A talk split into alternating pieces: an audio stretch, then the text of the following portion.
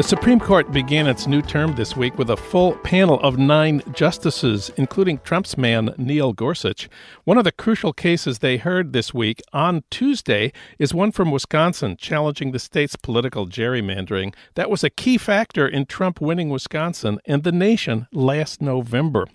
For an update, we turn to our man on voting rights, Ari Berman. He wrote the award winning book, Give Us the Ballot the Modern Struggle for Voting Rights in America. He's a fellow at the Nation Institute, and he covered voting rights for the nation for a long time. Now he's a senior editor at Mother Jones. We reached him today in Washington, D.C. Ari, welcome back. Hey, John, good to talk to you again.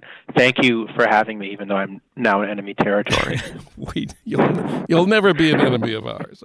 So today, we're recording this on Tuesday. What have you been doing today in our nation's capital? So uh, on Tuesday morning uh, at 10 a.m., I covered a very important uh, partisan gerrymandering uh, case. Basically, uh, Wisconsin passed one of the most extreme partisan gerrymanders in the country that was designed to give Republicans a majority in the state legislature and the U.S. House, essentially for a decade. Uh, and that's exactly what has occurred. That gerrymander was challenged by Democrats. The map was struck down by a district court in 2016, and then it went to the Supreme Court. And so the issue here is not only Wisconsin's maps, but whether or not the Supreme Court is going to rule against or create some new standard against partisan gerrymandering in the future. You say the Wisconsin maps were extreme political gerrymandering. How extreme are they? Uh, very extreme. Just to give you one example, in 2012, Barack Obama carried Wisconsin by seven points. So the state went pretty solidly blue but Republicans won 60 of 99 seats in the state legislature, over 60% of the seats. So we have a situation in Wisconsin, and this has also been the case elsewhere, that Republicans are getting a minority of votes in Wisconsin, but they're getting a huge majority of seats. And it's been described as one of the most extreme gerrymanders in modern American history. But the thing is, Wisconsin is not just an aberration. This has been done by Republicans all across the country, whether it was in North Carolina or Pennsylvania or Ohio, and it's honestly been done by Democrats in Maryland and Illinois. It's just that Democrats control many, many fewer seats than Democrats do when it comes to gerrymandering. Now, we're talking about political gerrymandering, adjusting districts to benefit one political party. The Supreme Court, for decades now, has said that racial gerrymandering is unconstitutional. You can't reduce black voting strength by confining black voters to a few districts, by drawing geographical uh, boundaries for legislative seats in the state legislatures and, and in Congress. But the court has yep. never said political gerrymandering is unconstitutional it's been as American as apple pie, you might say. Well, tell us a little about its history and why the Supreme Court has stayed away from it. So gerrymandering dates back to 1812 when there was a, a gerrymander by the by the name of Elbridge Gerry, and the the press in Massachusetts said it looked like a salamander, and that's it became known as a gerrymander. So it's been going on for a long time, but it's gotten a lot worse because of because of one party control uh, because of uh, partisan bias, and also because the technology has become so much more sophisticated. You can figure out if you're in a, a Democrat in a democratically controlled state, you can figure out how to surgically reduce representation to as many Republicans as possible, or vice versa. And that's what we saw in Wisconsin. They ran all the data as many times as possible, and they figured out how they could produce a map that wouldn't just benefit in Republicans in one election cycle, but would benefit them from, for a decade or more. And under the Voting Rights Act, there's clear standards for when minorities are being disadvantaged in the political process. There are not the same standards for partisan gerrymandering because a lot of people think that in gerrymandering is, is inherently partisan and political. But what the plaintiffs in this case, which are Democrats in Wisconsin, are saying is if gerrymandering goes too far in one direction, then it should be struck down. And that would create limits on gerrymandering in both red and blue states, and I think would be a lot better for democracy. So, Wisconsin uh, famously introduced some of the most extreme kinds of voter suppression in voter ID laws that you and I have talked about here more than once. This case is not directly about voter disfranchisement, vote suppression, vote ID laws, or, or is it? Well, it's about voting rights in a different kind of way. It's about a lack of representation. So Wisconsin has really done everything in their power to diminish democracy. They have passed a, a, very strict voter ID law that disenfranchised tens of thousands of voters, and they have also passed one of the country's worst redistricting maps. So they said uh, basically at the same time they did these two things. They said, we are going to make it harder for our political opponents to have access to the ballot, and we're also going to ensure that our majorities are secure as possible. That if somehow people can overcome voter ID and all of the other limits on access to the ballot, well, they still aren't going to have a choice in most legislative districts because they're so gerrymandered. So Wisconsin has really gone, you know this better than anyone, John, as someone who's from Minnesota. Wisconsin has gone from a laboratory of democracy, a country that's historically expanded voting rights, like Minnesota, to a country that is a laboratory for how to restrict democracy. And I think that's a very, very sad turnaround in recent years. And I understand it's not just the state legislature. According to the Brennan Center for Justice, uh, across the nation, there are 16 or 17 Republican seats in the House of Representatives that are the result of extreme partisan bias in the drawing of district lines. Of course, the Democrats need to retake 24 seats in the House, and if 16 or 17 of those are unfairly apportioned, uh, that becomes extremely significant. It becomes very significant because there are up to 22 seats in the Congress that Republicans hold because of gerrymandering. And Democrats need 24 to take back the House. So basically, they're running a very, very uphill battle.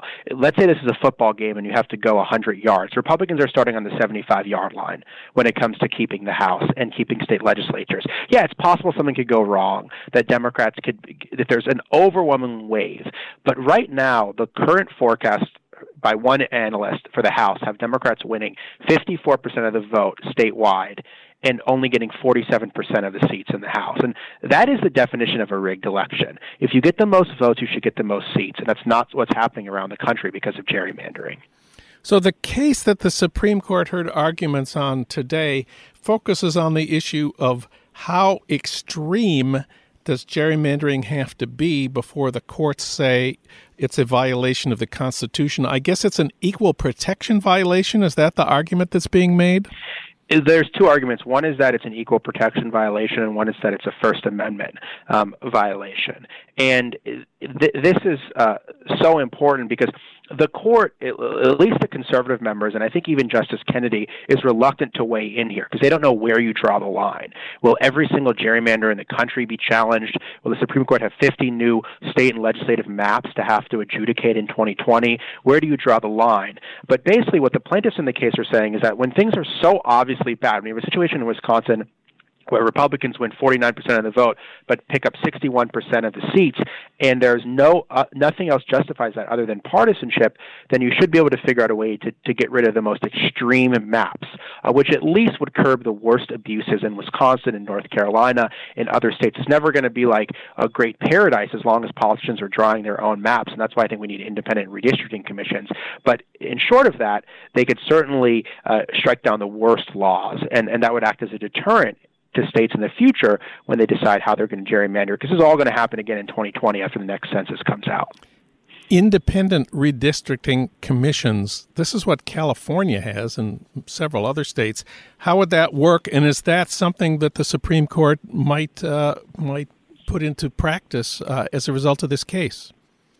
I, I don't think the Supreme Court's going to going to tell states how to do redistricting. Um, but I, I think that, like, I don't know how it works in California, but at least in Iowa, where I'm from, there's been an independent commission, and they basically they draw the state maps and they're respected. Politicians don't interfere with them, and, and that's just how it goes. Now, this is a little bit more complicated in states that are more uh, demographically diverse, but nonetheless, you can do it.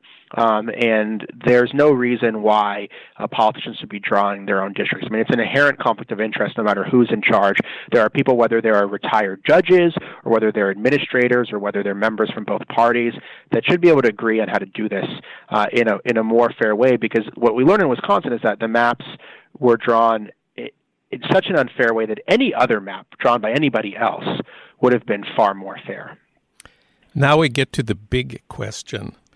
What will the Supreme Court do? How will the justices vote? You were there this morning. There's four liberals, there's four conservatives, and then there's Justice Kennedy, who's sort of in the middle.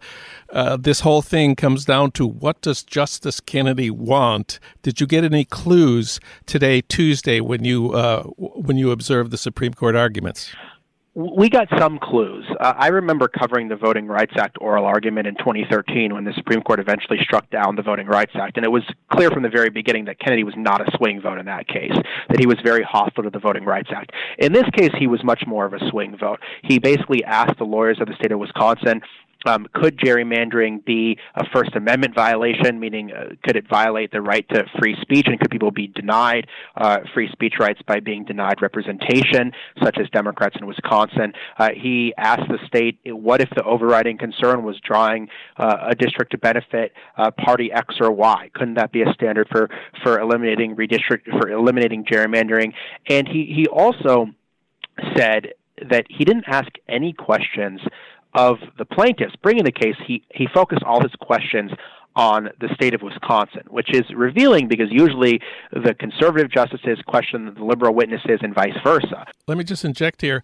The state of Wisconsin is defending the current system of gerrymandering in this case. Exactly. The state of Wisconsin is defending the current system of gerrymandering, and Kennedy only questioned them. The fact that he didn't question the people challenging the map suggested that either number one he'd been persuaded which it didn't seem like he was or number two he didn't really have questions about how their process was going to work. He really wanted wisconsin to defend its own maps. Now it's very possible that kennedy decides that he doesn't want to enter this debate uh, that he thinks that this is too much of a can of worms to open up that even though he finds gerrymandering distasteful and realizes that these maps were were, were gerrymandered to benefit the republicans he doesn't he doesn't want uh, to get to get into all of this. He wants it to be left to the states. It's also possible that he feels like he's things have gotten so bad, it's so obvious uh, that that he decides to rule with the liberals, or he tries to find some sort of middle ground. Um, but he does seem, at least on this case, to be a pure swing vote. Uh, no one else seemed to be, uh, at, at the least, but undecided. Justice Thomas didn't speak, so I, I don't know about him. Um, but certainly the four liberals and then the three other uh, the three other conservatives that did speak, uh, they were very clear in terms of their opinions. And when will we hear something from the Supreme Court on this? most likely we're going to hear something next year, uh, and that'll be interesting because it's going to be in, in the middle of the 2018 elections, and then uh, we're going to be entering soon enough the whole next round of redistricting after 2020. So this is a case that, that could have, if it's decided uh, in, in a broad way, very, very important national ramifications. Ari Berman, read him now at motherjones.com. Ari, thanks for talking with us today. Thanks so much, John. Good to talk to you again.